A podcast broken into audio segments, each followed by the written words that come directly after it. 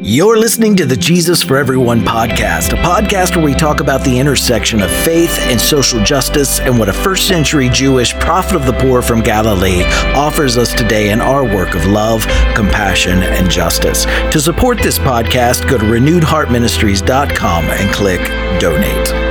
Jesus' baptism has been understood in terms of salvation that addresses only individual, uh, personal, or private sins, rather than establishing systemic justice in place of systems that harm vulnerable and marginalized people. And this creates problems with the text. Hi, everyone. Welcome to this week's episode of the Jesus for Everyone podcast. My name is Herb Montgomery, and this is episode 402. Happy New Year, everyone. Our title this week is Jesus' Baptism as Social Protest, and our reading for this weekend is from Luke 3 15 through 17 and verses 21 through 22. As the people were filled with expectation and all were questioning in their hearts concerning John whether he might be the Messiah, John answered all of them by saying, I baptize you with water, but one who is more powerful than I is coming. I'm not worthy to untie the thong of his sandals. He will baptize you with the Holy Spirit and fire. His winnowing fork is in his hand to clear the threshing floor and to gather the wheat into his granary, but the chaff he will burn with unquenchable fire. Now, when all the people were baptized, when Jesus also had been baptized and was praying, the heaven was opened and the Holy Spirit descended upon him in bodily form like a dove, and a voice came from heaven, saying, You are my son, the beloved. With you I am well pleased. So, so this week we're beginning a new calendar year, and we're also in the season after Epiphany. Jesus' baptism in Luke, it compiles several passages from the Hebrew scriptures, beginning with the story of the inauguration of the ancient King David in Psalms 2 7. It reads, I will tell of the decree of the Lord. He said to me, you are my son. Today I have become your father. This inauguration happened in the context, remember, of a, a, opposition by, by foreign oppressors of Israel. That'll be important in just a moment. But in Psalms 2, verse 2, it, it, reminds us of that. It says, The kings of the earth set themselves, uh, and the rulers uh, take counsel together against the Lord and his anointed. And the story of Jesus' baptism, also echoed two passages from uh, Isaiah, Isaiah 42, 1 through 4. Here is my servant whom I uphold, my chosen, in whom my soul delights.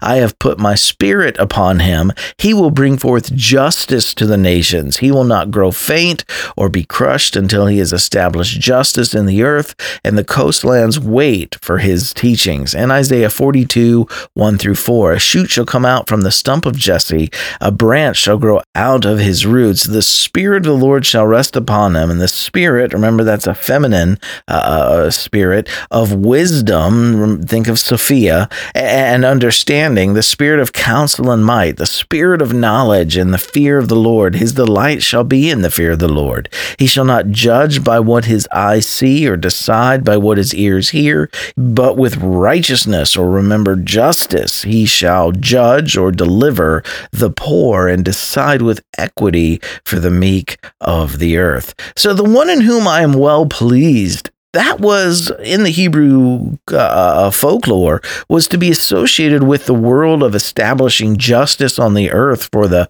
the marginalized and oppressed. The one on whom the spirit of the Lord rested would deliver the poor and bring equity for the meek. In both Matthew's Sermon on the Mount and Luke's Sermon on the Plain, the reign of God is proclaimed as belonging to the poor. While the earth is inherited, it's the inheritance of the meek. And those are the ones, remember, that are typically walked on by the powerful and the privileged. So, so these associations they set us up to understand Jesus' baptism in a new way. Jesus' baptism has been understood in terms of salvation that addresses only individual, uh, personal, or private sins, rather than establishing systemic justice in place of systems that harm vulnerable and marginalized people. And this creates problems with the text, uh, the, the traditional way of understanding it. John's baptism called people to repentance. But if that repentance was a rejection of private or personal sins,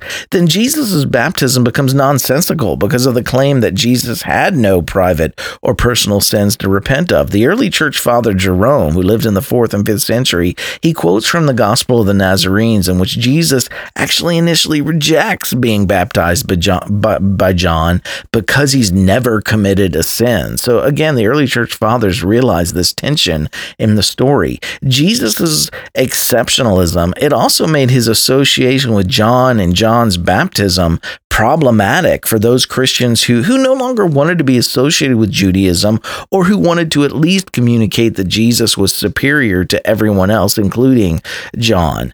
So, so how do you have Jesus who's superior being baptized by John? To the best of our knowledge, the Gospels were written down in this order Mark, then Matthew, then Luke, and then later John. Reading them in that order, we see a progressive attempt to distance Jesus from John and the Jesus community from John's community. To, to portray Jesus, once again, there's this, this effort to portray Jesus as greater than John and to declare that uh, John and John's movement was only a, a precursor of Jesus. And the movement uh, was really based on uh, uh, uh Jesus's life and work. So, so by the time of John's gospel, the gospel of John, John the baptizer doesn't even baptize Jesus. In Luke, if we take Luke's chronology, theology seriously, John is already in prison by the time Jesus is baptized. This is very unlike the, the early Gospels of Matthew and Mark, where John is the one who baptizes Jesus. So, as we've stated, John preached a baptism of repentance. John was Jesus' mentor. And how are we to make sense of that? Well, consider Luke 3 10 through 14. As the crowds asked him, What then should we do? In reply, he, talking about John the Baptist, said to them, Whoever has two coats must share with anyone who has none. Whoever has food must do likewise. Even tax collectors came to be baptized, and they asked him, Teacher, what should we do? He said to them, Collect no more than the amount prescribed for you. Soldiers also asked him, And what shall we do? And he said to them, Do not extort money from anyone by threats or false accusations, and be satisfied with your wages. Now, we talked about this passage weeks ago. Remember, John's baptism called for repentance for social or systemic sins. Repentance is a paradigm shift where you begin to think about things differently. So John's baptism of repentance, it symbolized rethinking how society was structured in relation to power and privilege and who was included and benefited and who was excluded on, and on whose backs the elites profited. And this brings me to this week's point.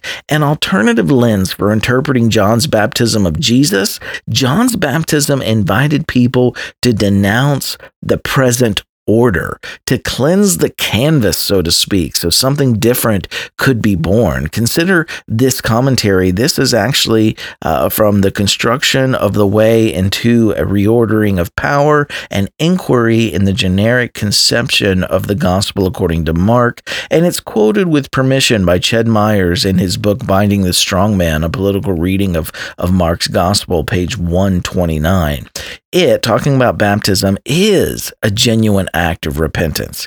As such, it ends Jesus' participation in the structures and values of society. It concludes his involvement in the moral order in which he was born. So when we read the story of Jesus' baptism through this lens, it was about rejecting or being cleansed of a society maintained by unjust institutions through which power is unjust justly ordered. It was a rejection of the way Rome had oppressed Jewish society and how Jewish elites even had become complicit in Roman oppression of Jewish people. Jesus' baptism, it meant rejecting these social constructions, especially the elitist ordering of power, privilege, and profit. In the Gospels, we read of a Jesus who, who made it his life work to challenge his society's oppressive structures. So it makes perfect sense that he would have initially been a disciple of John's,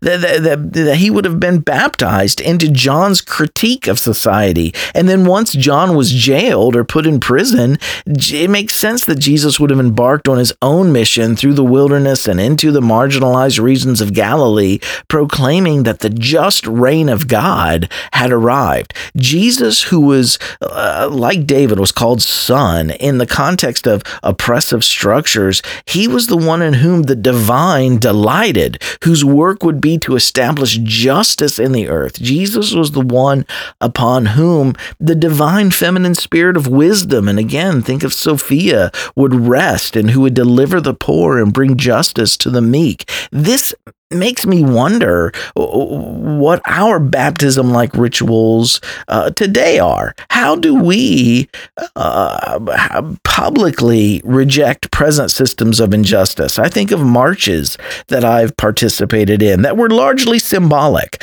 They were calling for change at most, but they were rejecting the present way of doing things at the very least.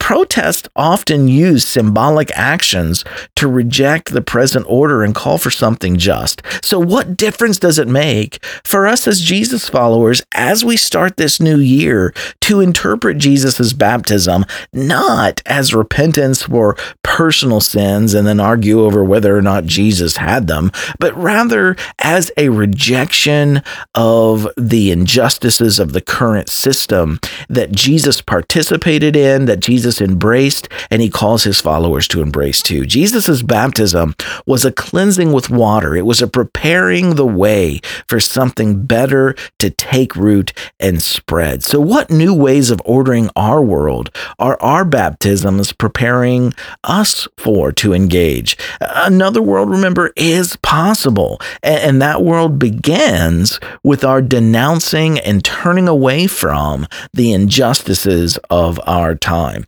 Heart group application this week number one, share something that spoke to you from this week's e site or podcast episode with your heart group. Number two, what are some of the ways that you're preparing for something new in 2022? And discuss that with your group. And then number three, what can you do this week, big or small, to continue setting in motion the work of shaping our world into a, a safe, compassionate, just home for everyone? Thanks for checking in with us today, right where you are. Keep living in love, choosing compassion, taking action, and working towards justice.